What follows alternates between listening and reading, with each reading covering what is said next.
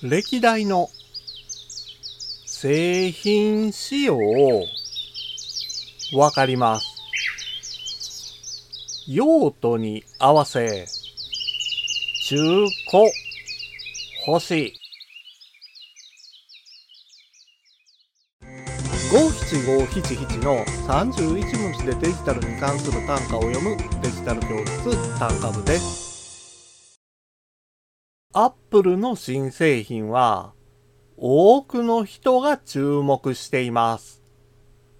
洗練されたおしゃれなデザイン、そして高い性能を誇るアップル製品を好んで使う人は多いですよね。しかし、性能が高いがゆえに、誰もが最新製品を使ってているわけではありません。一世代前、さらに前の世代、サポートが切れてしまった製品を使っていることだってあります。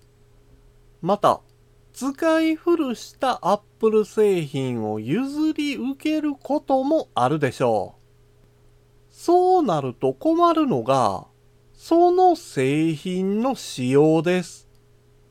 ハードウェアの仕様がわからなければ、メンテナンスもままなりません。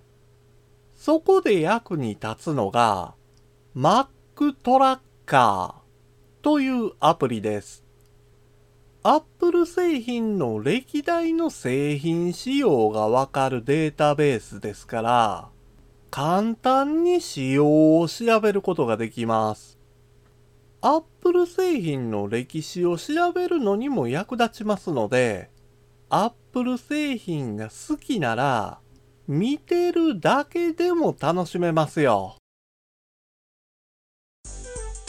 今回の単価は画像付きで Instagram や Twitter にも投稿しています。また、デジタル教室ではアプリやパソコンの使い方などの情報をウェブサイトや YouTube、ポッドキャストで配信していますので概要欄からアクセスしてみてください。デジタル教室単価部でした。